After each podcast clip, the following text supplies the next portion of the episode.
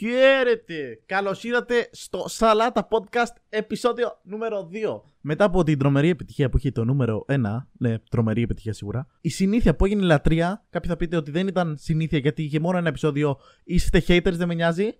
Επιστρέφει με δεύτερο επεισόδιο. Λοιπόν, βρισκόμαστε ακόμα στην καραντίνα. Μας έχετε πρίξει το μπούτσο. Σήμερα ανακοινώθηκε και η απαγόρευση κυκλοφορίας από αύριο. Ξέρετε κάτι; Καλά σας κάνα μαλακές. Βγαίνετε σαν τους καθυστερημένους όλη μέρα έξω. Δηλαδή, τόσο δύσκολο είναι να κάτσετε σπίτι, γαμό το σπίτι σας. Πραγματικά. Και νομίζω ότι πλέον είναι επίσημο.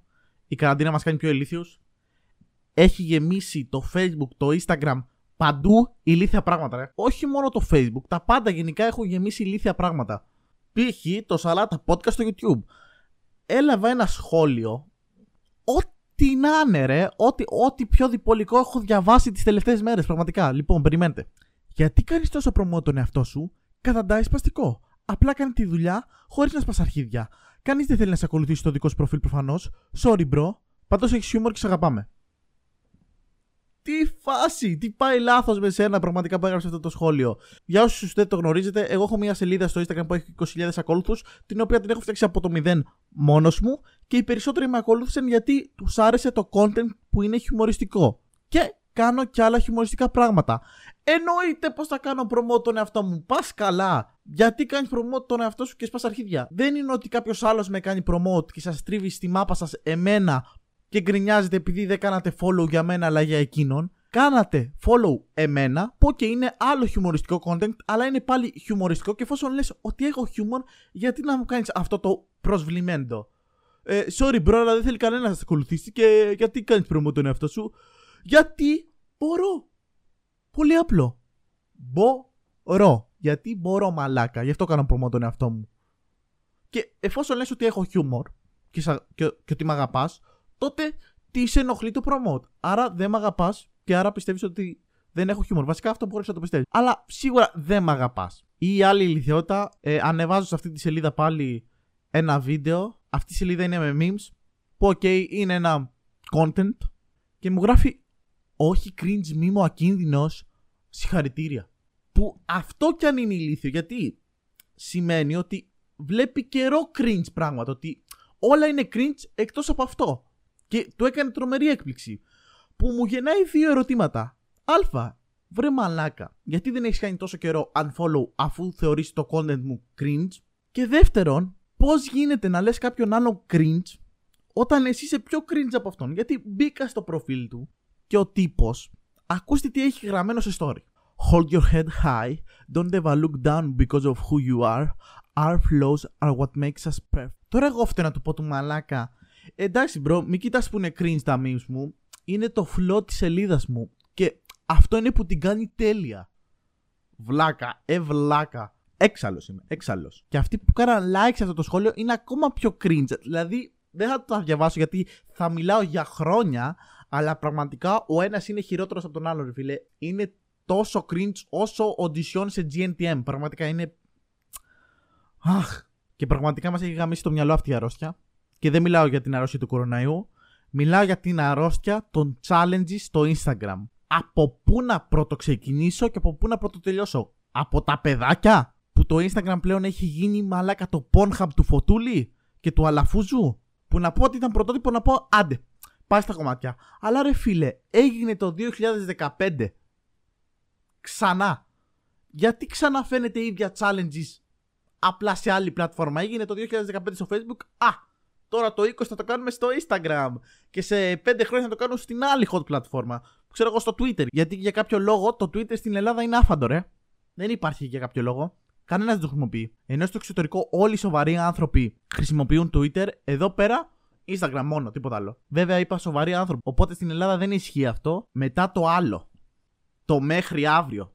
Να πεθάνετε όλοι, ρε. Που αν έχω καταλάβει καλά, ανεβάζεις μια ντροπιαστική φωτογραφία και όποιος κάνει like πέφτει στην παγίδα. Πω πω πω, τι, τι τσαλεντζάρα και πρέπει αναγκαστικά να ανεβάσει μια ντροπιαστική του φωτογραφία με hashtag μέχρι αύριο και ο ίδιος να το αναμεταδώσει έτσι. Όποιοι κάνουν like να τους στείλει ανεβάστε μια αντροπιαστική φωτογραφία κτλ. Υπάρχουν κάποιοι που λένε ναι, είναι cringe, αλλά ξέρεις γιατί μου το έκανα. Γιατί με προκάλεσαν. Αλλιώς δεν θα το έκανα. Βρε τσίρκο, βρε κλόουν. Τι το έκανες αναγκαστικά επειδή σε προκάλεσαν; Την τελευταία φορά που κοίταξα, δεν είχες ένα shotgun στο κεφάλι σου να σου λέει ή το κάνεις ή πεθαίνεις. Οπότε ξέρεις τι μπορούσες να κάνεις; Να το προσπεράσεις. Να υποστηρίξεις τη γνώμη σου ότι είναι cringe και να μην το κάνεις. Είναι πολύ απλό. Και εφόσον, και, και εφόσον πάει έτσι, εγώ σε προκαλώ να πεθάνεις. Σε προκαλώ να πας να κολλήσεις κορονοϊό. Σε προκάλεσα. Αναγκαστικά πρέπει να το κάνεις, παλιό κλόουν. Παλιό τζόκερ να πούμε. Δεν μπορώ, εκνευρίζομαι τόσο πολύ, ρε φίλοι, γιατί κοροϊδεύουν τον ίδιο τους τον εαυτό. Και άμα τους το πεις, νευριάζουν κιόλας. Α, τώρα μου λες μαλακίες και αυτό που μου λες τώρα να πάω να πεθάνω είναι πάρα πολύ υπερβολικό.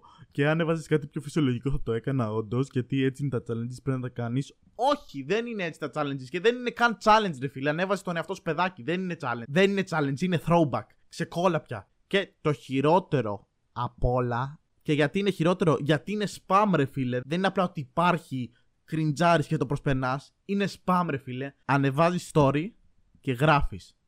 Κάλτε μου αντίδραση φωτιά σε αυτό το story και θα κάνω repost την πιο ωραία φωτογραφία που θεωρώ ότι έχεις στο προφίλ σου. Και εγώ Θεέ μου να βλέπεις 100 stories που απλά είναι εικόνες που έχεις ξαναδεί ή που δεν έχεις ξαναδεί και δεν σε νοιάζει γιατί αυτούς που ανεβάζει αυτός που ακολουθεί και του αρέσουν, εσένα δεν σου αρέσουν και αναγκάζεσαι να τρως όλο αυτό το spam χωρίς λόγο. Χωρίς κανέναν απολύτως λόγο. Απλά μόνο και μόνο για να σου σπάσουν τον μπούτσο. Για να σου πούν δεν έχω ζωή στην καραντίνα, πρέπει να το κάνω. Είναι challenge. Δεν είναι challenge. Μάθε τι είναι challenge. Το challenge σημαίνει πρόκληση. Εγώ λέω τα challenge στο Instagram, αυτά που βαφτίζονται ως challenge στο Instagram, να τα ονομάζουμε θέλουμε να σας πάσουμε τις μπάλες, αλλά δεν μπορούμε να σας πλησιάσουμε IRL λόγω κοροναϊού, οπότε θα το κάνουμε ηλεκτρονικά μέσω Instagram. Ναι, είναι λίγο μεγάλος ο τίτλος, αλλά αλήθεια το περιγράφει πολύ περισσότερο από ό,τι το περιγράφει το challenges. Και μετά έχει την άλλη την ηλίθεια στο YouTube να σου λέει Ε, μη μας πεις το μπούτσο με τα stories και το promote τον εαυτό σου. Που εγώ για το Σαλάτα Podcast έκανα ένα story στη σελίδα.